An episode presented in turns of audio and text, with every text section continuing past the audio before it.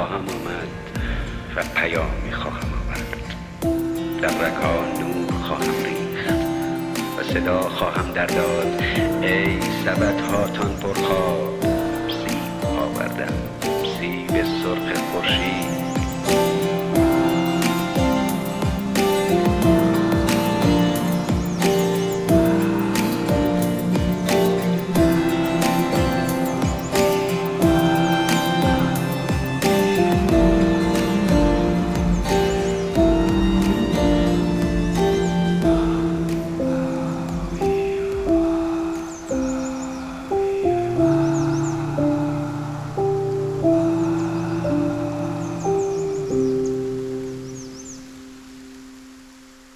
سلام به همه دنبال کنندگان پادکست adventure و تجربه. پادکستی که در اون از تجربه های علمی و عملی و ماجراجویی ها صحبت می‌کنیم تا شاید بتونیم به کمک این تجربه از زندگی روتین خودمون بیرون بیایم و زندگی کنیم. با یه اپیزود دیگه از Adventure Pod کنارتونیم. این اپیزود سومین قسمت از سفر محمد مهدیانه با موتورسیکلت هوندای سیارف رالی در اروپا. امروز پنجشنبه 28 دی ماه و یه ماه دیگه هم سپری شد. بدون معطلی بریم سراغ محمد عزیز و ادامه این اپیزود.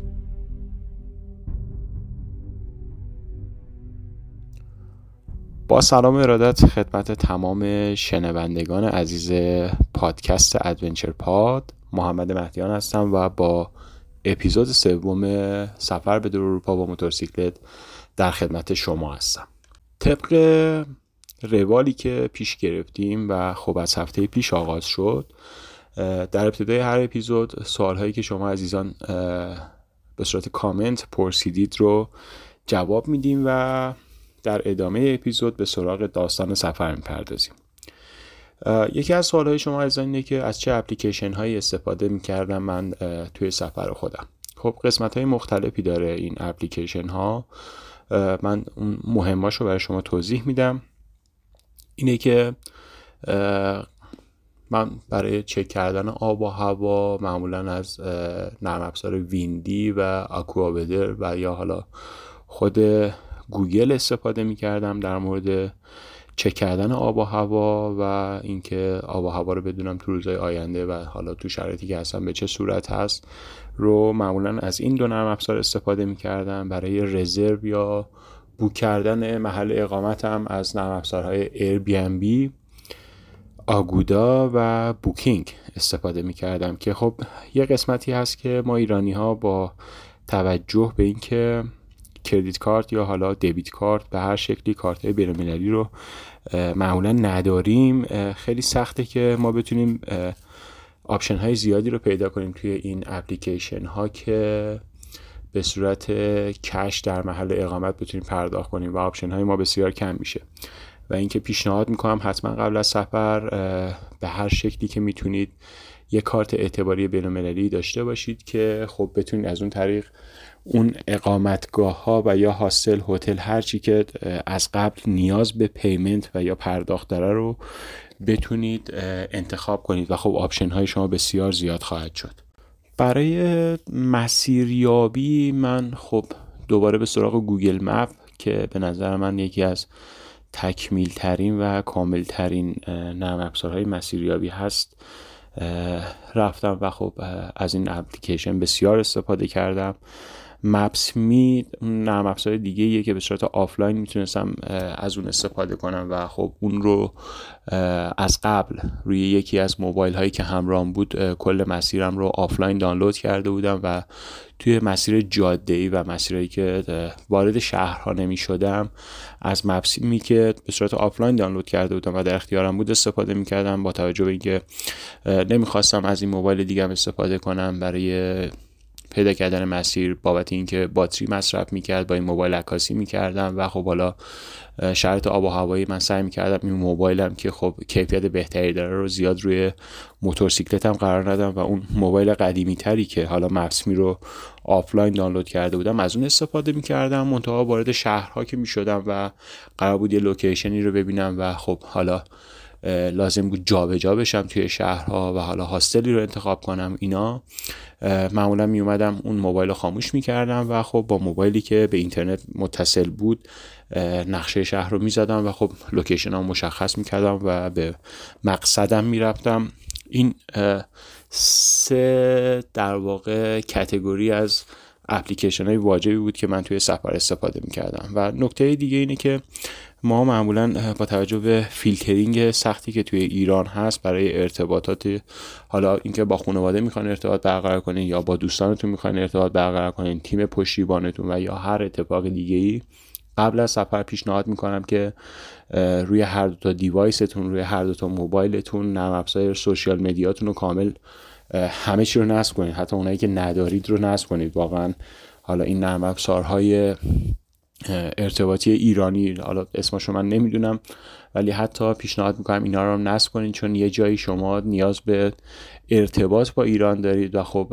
وضعیت وی پی و اینترنت ایران کاملا نامشخصه و حداقل اینکه خیالتون راحت از طریق اون اپلیکیشن ها می‌تونید با ایران ارتباط برقرار کنید. خب سوال بعدی که پرسیده بودید راجع به نحوه ارتباط و حالا چه مدل سیم کارتی رو من توی سفر انتخاب کرده بودم که می‌تونستم حالا تو کل مسیر ارتباط تلفنی داشته باشم در موارد emergency چون در مابقی موارد خب اینترنت معمولا همه جای اروپا در دسترس شما هست در کنار خیلی از تاکسی های اینترنتی اتوبوس های هاپ یا رستوران کافی شاپ یا خیلی city center ها هستن که به صورت social network دارن. یعنی یه network ی از اونجا شما می‌تونید به اونجا connect بشین و توی مراکز اصلی شهرها اینترنت به صورت رایگان در اختیار شما هست. پمپ بنزین ها و قسمت های زیادی رو شما پیدا می‌کنید در شهرهای اروپا که بتونید از اینترنت استفاده کنید. اما نکته ضروری اینه که شما میبایستی همیشه در طول مسیر و جاده حتی قسمت مهمش که شما به اینترنت متصل باشید و یا سیم کارت داشته باشید در موارد امرجنسی من از سه تا سیم کارت استفاده کردم. قسمتی از اروپا رو با سیم کارت عالی که از آلمان گرفته بودم استفاده کردم و خب ارتباط من از طریق اون سیم کارت بود. به اسکاندیناوی رسیدم. خب سیم کارت آلمانی من در اسکاندیناوی کار نمی‌کرد با آنتن نمی‌داد. یه سیم کارت از اسکاندیناوی گرفتم و کل کشورهای فنلاند، نروژ، سوئد، دانمارک رو از اون سیم کارت استفاده کردم و خب مابقی سفرم رو هم از سیم کارت ودافون اما می‌تونم بگم بهترین option و بهترین شرایط حالا ریالی و اینکه چه اینترنتی رو در اختیار من میذاشت بخوام یه نمره بدم واقعا ودافون به نظر من بهترین انتخاب هست توی اروپا برای connect شدن به اینترنت و داشتن حالا اینکه داشتن امکانی که شما بتونید تماسی بگیرید با ایران و حالا با جاهای دیگه به نظر من ودافون بهترین انتخابه. سوال بعدی اینه که مسائل قانونی عبور از مرزها. ببینید حالا توی حوزه شنگن که عملا شما هیچ مرزی بین کشورها نیست. شما با عبور از یه مزرعه با عبور از یه جاده بین شهری هایوی و یا حالا مسائل مختلف. شما مثلا دارم میگم از ایتالیا وارد سوئیس میشید از سوئیس وارد اتریش میشید و خیلی راحت و شما هیچ پلیس مرزبانی و هیچ مرزی هیچ پلیسی رو نمی‌بینید و خیلی راحت از این کشور به اون کشور عبور می‌کنید. اما برای عبور از مرزهایی که خب بوردر هستن مرزبانی دارن و شما باید از کشوری که هستید خارج بشید و به کشوری که می‌خواید به اون وارد بشید باید وارد بشید. یعنی یه مهر خروج در کشوری که هستید باید بخورید و یه مهر ورود هم در کشوری که می‌خواید به اون سفر کنید. ببینید تمام مسائل قانونی رو نیاز داره که شما همراه همراه خودتون داشته باشید. از جمله مدارک شناسایی موتورسیکلتتون که قبلا ترجمهش رو دارید. بیمه موتورسیکلتتون بیمه مسافرتیتون گواهینامه ای که ترجمه کردید در ایران و خب پلاکی که در ایران شما کاپوتاژ کردید باید روی موتورتون باشه. حتی برگه کاپوتاژ باید همراهتون باشه در بعضی موارد شاید پلیس مرزبانی اینو از شما بخواد. بیمه به نظر من پرچالش ترین قسمت کاره چون خیلی از این کشورها اون بیمه ای که شما ساد... بیمه ای که شما دارید رو شاید قبول نکنن و این مشکل برای من توی کشورهای حوزه یوگسلاوی سابق بسیار پیش اومد و مجبور شدم پنج تا بیمه ای که از بیمه هایی که اون, اون کشورها قبول داشتن رو با وجود اینکه بیمه من داشتم رو دوباره تهیه کنم و خب این به نظر من بزرگترین چالشه برای عبور از مرزها. خب نداشتن لوازم غیر مجاز و حالا وسایل غیر مجاز از جمله داروهایی که حالا توی سری از کشورها به صورت غیر مجاز شناخته میشه و مثلا دارم میگم توی اروپا تیغه چاقوتون از یه سایزی اگر بیشتر باشه اون چاقو مجاز به حمل کردن توسط شما نیست و خب اینا همه دچار مشکل خواهید شد و بهتر از بهتر, این بهتر اینه که شما قبل از ورود به هر شهر یا کشوری موارد مجاز و غیر مجاز رو توی اینترنت سرچ کنید و بدونید شما از اسلوونی اگر می‌خواین وارد کرواسی بشید چه مواردی رو باید مد نظر قرار بدید. یا اگر که موارد غیر مجاز همراهتون هست به محض ورود به اون کشور باید خودتون اظهار کنید و اعلام کنید. در صورتی که اونا اون موارد غیر مجاز رو پیدا کنن قطعا می‌تونه براتون مشکلات قانونی رو ایجاد کنه. خب سوال بعدی سوالیه که بارها و بارها من بهش پاسخ دادم و در واقع به نظر من پرچالش ترین قسمت کار برای ما ایرانی ها این قسمت اینکه هزینه کلی سفر. و اینکه چه هزینه‌ای رو توی سفر شما مد نظر قرار دادید قبل از سفر به حوزه اتحادیه اروپا. ببینید مهمترین عددی که من برای خودم در آوردم میزان کیلومتری بود که من می‌خواستم سفر کنم و با توجه به مصرف سوخت موتورسیکلتم یه عددی رو در ابتدای سفر برای خودم فیکس کردم که این مقدار یورو شما باید هزینه بنزین بدی این مقدار یورو شما باید هزینه بیمه موتورسیکلت بدی هزینه تول یا همون ورودی بزرگراه ها رو پرداخت کنی مالیات و اتوبان ها رو پرداخت کنی هزینه موارد مصرفی موتورسیکلت مثل روغن لنز لاستیک و حالا یه هزینه رو به صورت آلترناتیو و حالا بگراند من همیشه توی سفر برای خودم در نظر گرفته بودم که هیچ وقت دست بهش نمی‌زدم برای موارد ضروری. خب هزینه بنزین توی اروپا از لیتر ارزم به حضورتون که یک یک و هفت یورو تا دو هفت یورو که بالاترین قیمت ها بود در نروژ و در لوفوتن. من بنزین زدم رو. می‌تونید مد نظر قرار بدید. متوسطش به نظر من دو یورو باید برای هزینه سوختتون در نظر بگیرید. اگر می‌خواهید در اون حوزه سفر کنید. و از هزینه بیمتون تقریبا برای چهار ماه یه چیزی هلوش 700 800 یورو میشه برای یه موتورسیکلت. هزینه بزرگراهاتون اگر پرداخت کنید که شاید بتونید پرداخت نکنید چون پلاک های ما پلاک هایی که فعلا تو اروپا توسط دوربین های حالا کنترل ترافیک detect نمیشه و اونا رو نمی‌تونن تشخیص بدن و جریمتون کنن. اما بهترینه که داشته باشید. هزینه های هلوش 6 یورو 7 یورو یا 10 یورو داره. باید و در ورودی هر کشور باید اونو از یه سری دکه ها هست و یه سری پمپ بنزین ها هست. شما می‌تونید اونو بگیرید و به صورت برچسب روی موتورسیکلتتون نصب کنید.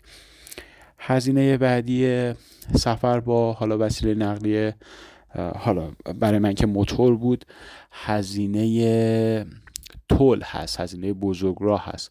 من در کل سفرم فکر می‌کنم یه چیزی هلوش 400 تا 500 یورو هزینه عبور از بزرگراه ها رو پرداخت کردم به خاطر اینکه مدت اعتبار ویزام رو به پایان بود و من از جاده های حالا بین شهری و روستایی دیگه نمی‌تونستم عبور کنم چون سرعت منو بسیار پایین می آورد و با عبور از هایوی ها و سریع می‌تونستم مسیر خودم بین شهرها و کشورها بگذرم و از بین شهرها و کشورها بگذرم در واقع و به مسیر اصلی خودم بپردازم.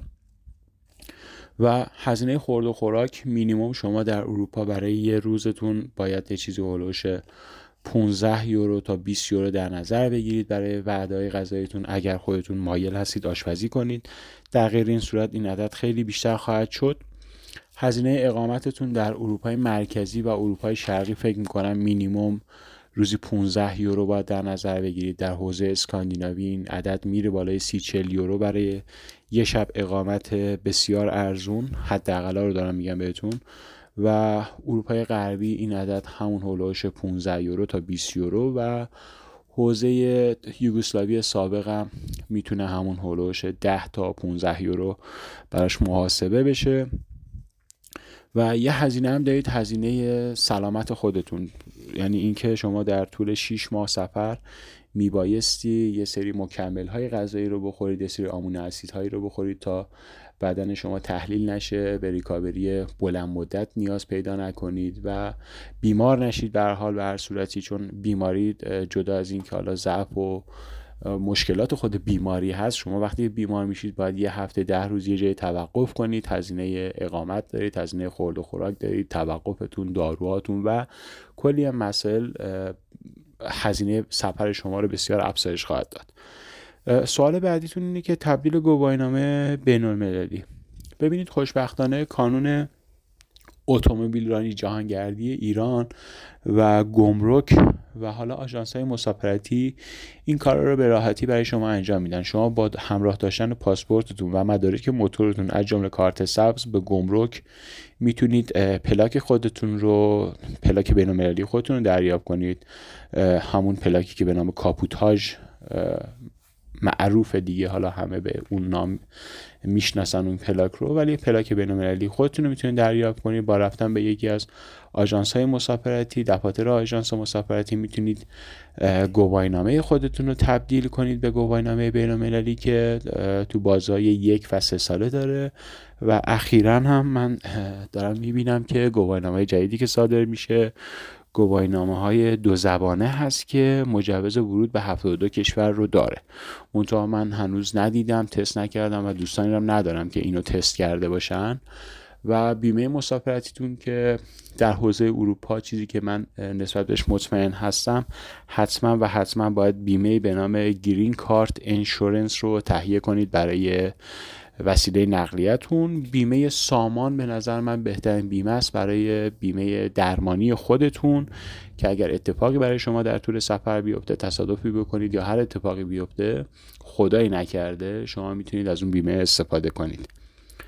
سوال بعدی شرایط ویزاست ببینید ویزا و اینکه کشورهایی که من رفتم رو چند تا ویزا داشتم و اینا خب کشور ما با کشور ترکیه به لحاظ توریستی و حالا رفت و آمد حالا ترکا به ایران یا ایرانیا به کشور ترکیه به صورت لغو روادیده یعنی ما هیچ ویزایی رو لازم نیست بگیریم برای ورود به ترکیه و فقط صرفا یه مهر می‌خوره توی پاسپورتمون مهر ورود به ترکیه.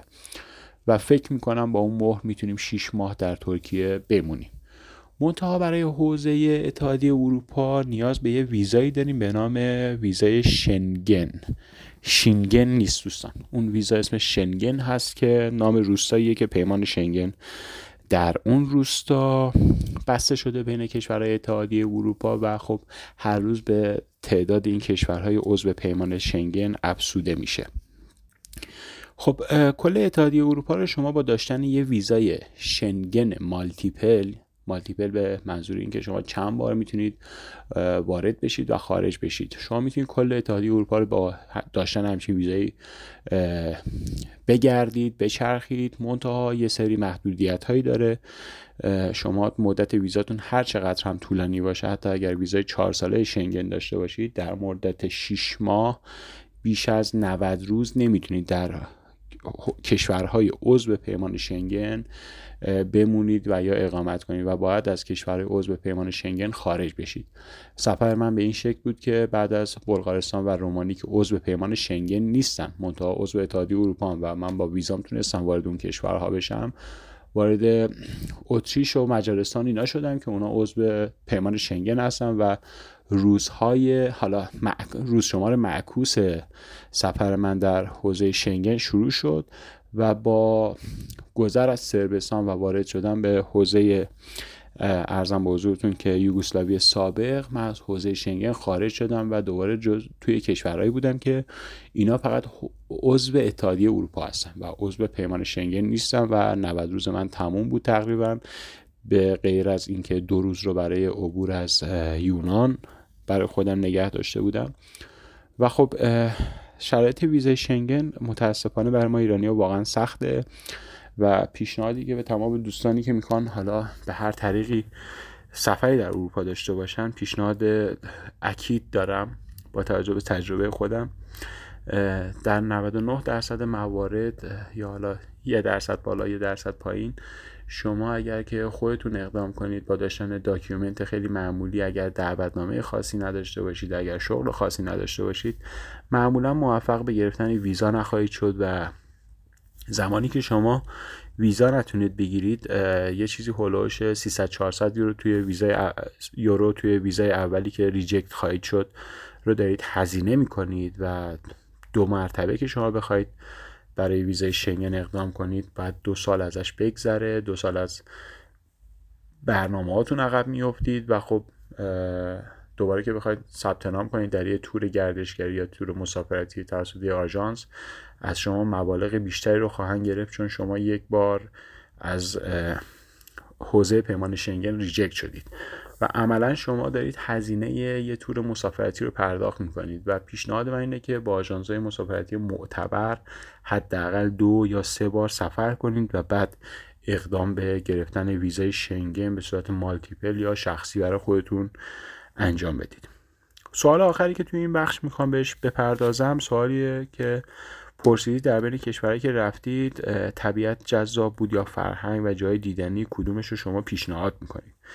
ببینید آدم ها سلایق مختلفی دارن سرگرمی های مختلفی دارن و به حال ما آدم ها یکی از زیبایی, ما زیبایی هامون اینه که تفاوت داریم با هم و خیلی شبیه هم نیستیم.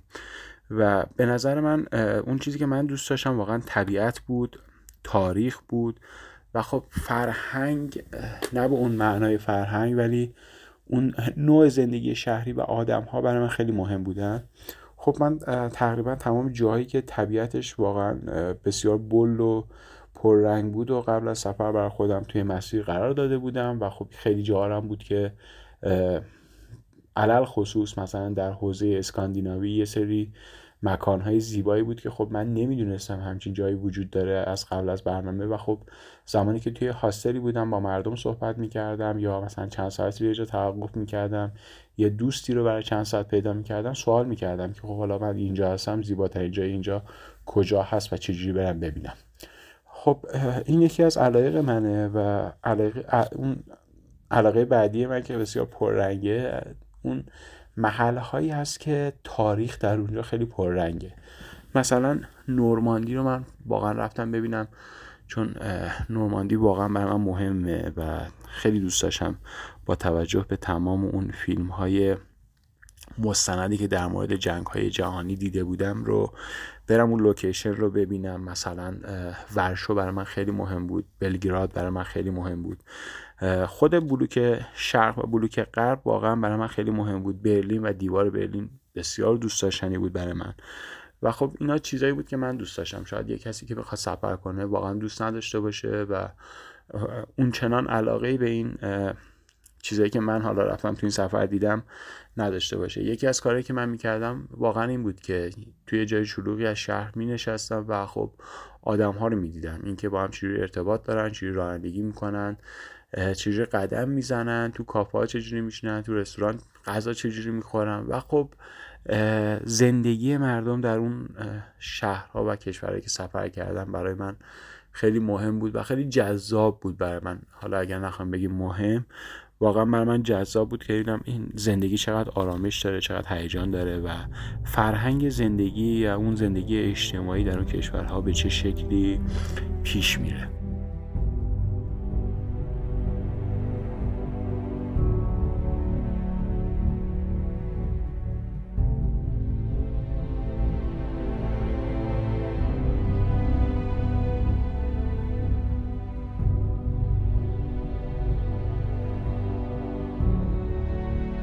خب تا اونجایی که من در خاطرم هست اینه که تا رسیدن به بوداپست رو در موردش صحبت کرده بودیم. خب من به مجارستان و شهر بوداپست پای تختش رسیده بودم محل اقامت رو رزرو کردم. بهنام عزیز بعد چند ساعت به من رسید و خب یه استراحت کوتاهی کردیم و شروع کردیم شهر رو گشتن اینا. منتها قسمت مهمش این بود که واقعا سفر برای من تغییر کرد خیلی راحت تر شد. با بودن بهنام عزیز بهنام بیش از 15 سال در اروپا زندگی می‌کنه. موتور سوار قوانین و شرایط رو واقعا آگاه کاملا آگاهه و خیلی مسائل رو به من گوشزد کرد به من آموخت. و اصلا مهمتر این که بهنام به زبان آلمانی مسلطه و اون کشورهایی که من با بهنام روندم مجارستان اسلواکی اتریش چک و آلمان زبون آلمانی خیلی به ما کمک می‌کرد و خب بهنام عزیز بود و واقعا کار رو بر من راحت کرده بود. برنامه ما به این شکل بود که در هر شهری می‌رفتیم ما پاتریوت رو پارک می‌کردیم و خب با موتور بهنام به صورت دو ترکه می‌رفتیم شهر رو می‌دیدیم. از اونجایی که موتور بهنام بیمه اروپا رو داره و خب احتمال دزدیده شدن اون موتور بسیار کمه و اگر موتورش هم حتی بدزدن راحت می‌تونه از بیمه پولش رو بگیره. منتها خب موتور من داستاناش رو شما دیگه الان کاملا آگاهید. آنچنان بیمه قرص و محکمی نداشت که خیال من راحت بشه موتور یه جای پارک کنم و حتی اگه دزدیدنش برم از بیمه پولم بگیرم. در واقع من یا خارجی و این مسائل خیلی چالش برانگیزه برای من در طول سفر. خب شهر رو میگشتیم و بهنام یه گوشه پارک می‌کرد برای خودش. من وارد موزه می‌شدم قصر رو می‌دیدم بازار رو می‌دیدم خیابونا رو می‌دیدم و چیزایی که واقعا دوست داشتم رو بهنام سه ساعت به خرج می‌داد. یه, جایی توقف می‌کرد یا حتی بهنام موتور قفل می‌کرد یه جایی رو با هم دیگه میگشتیم و خب تقریبا دارم میگم شهرهای بوداپست براتیسلاوا وین پراگ رو که من با بهنام بودم بهنام واقعا تو این چهار پنج تا شهر و کشور به من بسیار کمک کرد.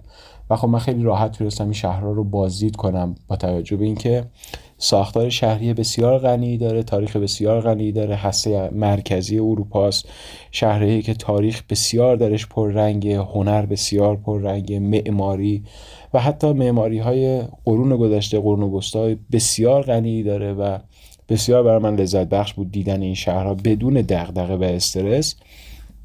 سفر ما آغاز شد و ما از بوداپست حرکت کردیم به, شهر به سمت کشور اسلوواکی و شهر براتیسلاوا. منتها از اونجایی که من همیشه توی تمام این نرم افزارها و یا اپلیکیشن های اقامتی که ازشون اقامت می‌گرفتیم مثل بوکینگ مثل آگودا مثل Airbnb معمولا دنبال ارزون ترین محل اقامت بودم. بوکینگ محلی رو به من پیشنهاد داد در براتیسلاوا بسیار با قیمت مناسب. و خب من نمی‌دونم چی بود چه اشتباهی بود که من اونجا انجام دادم. هتل یا محل اقامت ما 70 کیلومتر با براتیسلاوا فاصله داشت و این بسیار مسافت طولانی و بزرگیه و اشتباه بعدی من این بود که من هتل اون محل اقامتمون رو برای یک شب آینده خودمون رزرو کرده بودم و حتی زمانی که رسیدیم به اون هتل با فاصله 70 کیلومتر. اون طرفتر متاسفانه ما رو نپذیرفت و خب ما نتونستیم اونجا اقامت کنیم. خیلی ریلکس خیلی معمولی بدون اینکه ما دو نفری بخوایم تیکه به هم بندازیم از دست هم ناراحت بشیم. یعنی در واقع بهنام باید از دست من ناراحت می‌شد با توجه که رزرو ها رو من انجام می‌دادم. بدون ذره مکالمه سخت یا بد بین ما گفتیم خب باید بریم یه رو پیدا کنیم شب کمپ کنیم چادر بزنیم و قبل از هر چیز یادم زیر یه بارون بسیار بدی رونده بودیم خیس آب بودیم. رفتیم یه پمپ بنزین رو پیدا کردیم. پمپ بنزین خیلی کوچیک. اون سوپرمارکتی که کنار پمپ بنزین بود تعطیل بود. خب از سایبون پمپ بنزین استفاده کردیم لباسمون رو عوض کردیم لباس خشک پوشیدیم و گاز رو در بردیم با فاصله از پمپ های بنزین گاز رو روشن کردیم و یه غذایی رو درست کردیم. منتها من یه آلاچیقی رو پشت این پمپ بنزین دیدم و یه دوباری رفتم یه سری زدم بهش دیدم که سه تا خانم نشستن اونجا و دارن آبجو می‌خورن و دارن با هم گپ می‌زنن. گفتم اوکی بنام یه جای خوب پیدا کردم. اینا که تا صبح نمی‌خوان اینجا بشینن آبجو بخورن. بالاخره یه ساعت دو ساعت دیگه از اینجا میرن. ما می‌تونیم از این آلاچیق و حالا سایبون یا سخفی که داره استفاده کنیم و شب اینجا باشیم و صبح بریم دیگه چکین هاستلمون انجام بدیم و بریم هاستل اتفاق جالبی که افتاد در تکاپوی حالا جمع کردن وسایل و ارزم به حضورتون چادر زدن و غذا پختن اینا بودیم که یکی از این خانوما اومد یه دختر خانمی بود اومد انگلیسی خوب صحبت می‌کرد اومد گفتش که دارین چیکار می‌کنین؟ چرا نمیرین هتل و اینا؟ بعد من بهش توضیح دادم که من یه اشتباهی کردم. اولا اینکه هتل رو 70 کیلومتر دور از براتیسلاوا انتخاب کردم و اصلا رزرو مال مال امشب نیست و مربوط میشه به فرداشم. و دختر خانم گفتش که من آشنا دارم می‌تونم براتون یه محل اقامت رو رزرو کنم. شما اوکی بابت این قضیه؟ ما هم گفتیم آره حتما. چرا که نه.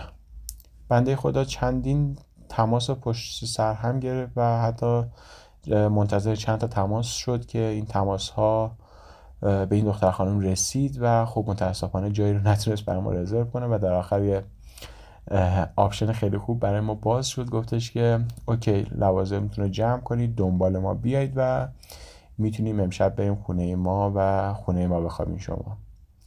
و باور کنید بهنام میگفتش که این اتفاق در آلمان یا در اتریش خیلی محدود میفته و من اونجا بود که واقعا دیگه به این پی بردم که آدم ها و رفتار آدم ها هیچ ربطی به میزان تحصیلات به اینکه کجا به دنیا اومدن و تو چه شرایطی هستن نداره. چون حتی قبل از سفر چه با توجه به سفرهای خودم و چه کسایی که سفر کرده بودم من بسیار از قسمت ترکیه بلغارستان و رومانی میترسیدم و واقعا حراس داشتم.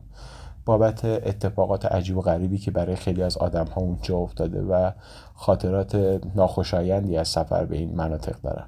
و خدا رو شکر واقعا هیچ اتفاق بد و حتی ذره خاطره بد واقعا من از این کشورها به یادگار ندارم. یعنی اگر هم بوده اینقدر پررنگ نبوده که در خاطر من باشه. ما به خونه خانم رفتیم یه مبل داشت که اون تخت خواب می‌شد ملافه آورد بر ما بالشت آورد و گفت می‌تونید دوش بگیرید. ما رفتیم دوش گرفتیم یه قهوه خوردیم یه شامی رو خوردیم خوابیدیم اونجا صبح بلند شدیم. صبونه ما حاضر بود واقعا واقعا مهمان نواز. صبونه ما حاضر بود توی تراس نشستیم یه صبونه خوردیم دوباره قهوه خوردیم و همه با هم اومدیم و یه عکس خدافزی گرفتیم و از اونا جدا شدیم و رفتیم به سمت هاستلی که رزرو کرده بودم و توی هاستل چکین شدیم. خب ما رسیدیم به هاستل و چکینمون در هاستل انجام شد. من به بهنام گفتم بهنام بابت لطفی که این خانواده به ما کردن موافقی برای شام اینا رو ما دعوتشون کنیم به حالا چون اون هاستلی که ما اقامت داشتیم یه رستوران خیلی کوچیک هم داشت. موافقی ما اینا رو دعوت کنیم اینجا شام رو با هم دیگه بخوریم. بهنام هم گفت آره ما پیشنهاد دادیم اونا هم قبول کردن ولی خب متاسفانه نمی‌دونم چرا نیومدن. حتی من پیگیری هم کردم یه مسیج من رو سین کردم ولی خب دیگه نیومدن و ما هم بیش از این اصرار نکردیم. و فرداش به سمت براتیسلاوا حرکت کردیم. براتیسلاوا زیبا رو دیدیم و همچنان زیر بارون بودیم. بعد از بریسلاوا به شهر وین در کشور اتریش رفتیم.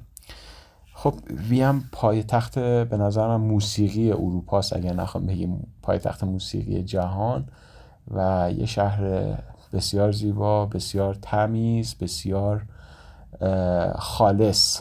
تقریبا ما داشتیم وارد قسمتی از اروپا می شدیم که مهاجر داره پناهنده داره و شما آنچنان وایب خوبی رو نسبت به کشور اروپایی ازش دریافت نمی کنید حداقل من اینجوری بودم. ولی خب واقعا وین بسیار شهر تمیز مرتب و بسیار پرفکتی بود. خب اینجا ما یه تجربه عجیب و غریب در مورد اقامت داشتیم. ما یه اقامت رو گرفتیم منتها این سری همه چی رو دابل چک کردم. اینکه فاصله زیادی با سنتر شهر نداشته باشه و اینکه روزش و شبش رو مشخص کردم.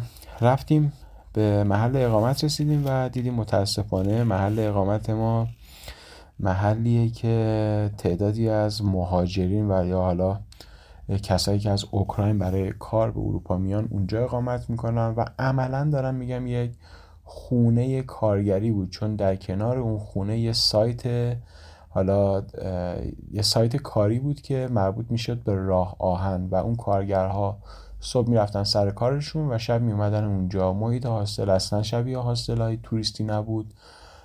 آشپزخونه لوازم آشپزخونه وسایل استحمام حمام دوش دستشویی و بدتر از همه این که پارکینگ نداشت و پارکینگ در مشخصات این هاستل قید شده بود و من یکی از دلایلی که خب هاستل انتخاب می‌کنم که پارکینگ خوب داشته باشه. خب خدا رو شکر دو تا موتور بودیم موتورها رو به هم قفل کردیم و با اصرار و لجبازی و البته بگم که یه مقداری هم دعوا کردیم با اینا که شما زدین شما توی مشخصات حاصل زدین پارکینگ دارین ولی خب این پارکینگ نیست این عملا یه پیاده روه و داستان طولانی بود واقعا. و بالاخره ما اونجا موندیم دو شب رو. تو اون دو شب وین رو گشتیم وین زیبا رو گشتیم و به سمت جمهوری چک و پراگ حرکت کردیم. خب در مورد پراگ لازم نیست من زیاد تعریف کنم و از این شهر بگم براتون. پراگ واقعا عروس اروپاست. به نظر من حتی از پاریس زیباتره. پراگ رو واقعا دوست داشتم. در پراگ دو شب اقامت کردیم و مسیر رو به سمت آلمان و شهر لایپزیگ ادامه دادیم. من در آلمان قرار بود دوستان زیادی رو ببینم و خب در شهر لایپزیگ درستن حال زاله و در نهایت برلین قرارهایی رو داشتم. دوستانی دوستان دوستان من که در سالیان گذشته مهاجرت کرده بودم پناهنده شده بودم به کشور آلمان و خب در ماجرای سفر من با من همراه, همراه بودن. در طول سفر قرار گذاشته بودیم که همدیگر رو ببینیم. حالا بعد سالها و دیداری تازه بشه من بتونم اونجا استراحت کنم و خب به ادامه سفرم بپردازم. نکته جالب توی این قسمت راه برای من از حضور آقای بلوری عزیز اینه که خیلی جالب بود. ما از بوداپست که حرکت کردیم ابتدای مسیر رو که قرار بود دو نفری با هم دیگه برونیم و با دو تا موتورسیکلت بدون ذره بدون حتی یک کلمه صحبت من جلو را افتادم و آی بلوری پشت سر من اومد و در کل سفر لحظه شاید چند بار بهنام از من سبقت گرفت و خب جلو زد از من. ولی در کل این سفر در کل این مسیر بهنام پشت سر من بود. و در آخر من ازش پرسم چرا تو هیچ وقت جلو نرفتی؟ گفت به خاطر اینکه موتور من موتور قویه اگر که یه جای از عقب بمونم می‌تونم خیلی سریع به تو برسم. ولی اگر تو پشت سر من باشی و اتفاقی برات بیفته شاید هیچ وقت نتونی به من برسی و به مشکل بخوری. خواستم این نکته رو یادآوری کنم که حتی لازم نیست گاهن آدم ها زیاد با هم سفر کرده باشن تا به مود همدیگه و به شرایط تیمی همدیگه عادت کنن. فقط کافیه شرایط سفر تیمی رو واقعا بدونم و به اون عمل کنم. من جاهایی رو اشتباه می‌رفتم جاهایی رو حالا Google Map ایراداتی داره که بعدا در موردش صحبت می‌کنیم. یا یه شب توی بارون توی یه جاده خیلی باریک من flasher زده بودم. یعنی جفت راهنما زده بودم و جفت راهنمای من کار می‌کرد. بهنام با یه فاصله امنی اومد کنار من و منو زد کنار و نگه داشتیم زیر بارون گفت محمد flasher تو باید خاموش کنی توی اروپا تو flasher می‌زنی تمام ماشینای پشت سر تو. توی این فکرن که یا تو برات مشکلی پیش اومده یا به هر دلیلی از تو سبقت نمی‌گیرن. و زمانی که من زدم کنار دیدم یه چیزی هلوش 50 تا ماشین پشت سر من داشتن با 40 تا سرعت می اومدن و تنها دلیلی که اینا از من سبقت نمی‌گرفتن زدن فلاشر توسط من بود. و خب از این اشتباهات من در طول سفر داشتم با توجه به اون فرهنگ رانندگی که ما ایرانیا داریم و خب شرایط قوانین نمی‌دونیم بهنام به من گوش زد می‌کرد. اما هیچ وقت این دو سه هفته واقعا هیچ مشکلی نداشتیم و واقعا خیلی از شرایط رانندگی رو در اروپا از بهنام یاد گرفتم. همینجا تشکر می‌کنم. خیلی بهنام بهنام کردم تو این اپیزود ولی واقعا دارم میگم. برای منی که یه چشم باید به گوگل مپ باشه خیابون هایی که یه قسمتیش مخصوص دوچرخه است یه قسمتیش مخصوص ترامواس سنگ فرش این خیابون ها کنترل موتورسیکلت روی این سنگ فرش ها زمانی که بارون میاد خیلی خیلی سخته. و این خطوط تراموایی که خب لاستیک جلوی من با توجه به سایز لاستیک خیلی خیلی خطرناک بود. اگر توی ریل تراموا میافتاد قطعا من زمین میخوردم. و دائم باید نگاه هم به Google Map بود چپ برو راست برو. واقعا یه استرس عجیب و غریبی بود رانندگی با موتور توی شهر و خب اگر یه جایی رو اشتباه می‌رفتم یا تو خط اتوبوس می‌رفتم یا تو خط دوچرخه می‌رفتم احتمال جریمه شدنم بود احتمال تصادف کردنم بود احتمال اینکه هر اتفاقی از این قبیل اتفاقها برای من بیفته بود و خب خدا رو شکر اون قسمت سخت سخت و شلوغ و مرکزی اروپا تموم شد. و من به شهر لایپسیک در آلمان رسیدم. شب رو خونه دوستم با بهنام عزیز اقامت کردیم و روز بعدش با بهنام خدافظی کردیم. بهنام به سمت شهر خودش در آلمان رفت که برمیگشت ایران و من هم اونجا موندم و با دوستان قدیمیمون چند روزی رو در آلمان خوش گذروندیم. خب امیدوارم حوصلتون سر نرفته باشه و پاسخ سوالهایی که پرسیده بودید رو من کامل داده باشم. اگر که سوالی دارید می‌تونید توی جای مختلفی که معرفی شده توی اینستاگرام توی حالا Castbox یا حتی می‌تونید ایمیل بزنید و سوالهای خودتون رو بپرسید و همچنان که به ادامه سفر می‌پردازیم و سفر رو با هم مرور می‌کنیم بتونیم از همدیگه چیزی یاد بگیریم. فقط یه خواهشی دارم اینه که می‌تونید سوالهای خودتون رو خیلی با دیتیل بیشتری بپرسید. چون یه سری سوالا اینقدر هیته پاسخ دادن وسیعی داره که واقعا من نمی‌دونم منظور اون شخصی که سوال پرسیده چی هست؟ مثلا شرایط ویزا واقعا سوالیه که جواب دادن بهش کار آسونی نیست و واقعا شاید حداقل یه چه دقیقه بشه در موردش صحبت کرد. مسائل قانونی عبور از مرزها یه بحث وسیعیه واقعا. من فقط نکات مهمش رو گفتم. در واقع مسائل دیگه ای هست که باید اونا همه رو در نظر گرفت. اما توی دیتیل سوال شما نبود و خب من به اونا نپرداختم. امیدوارم هر سوالی داشته هر سوالی بوده کرده باشید و پاسخ درست رو دریافت کرده باشید.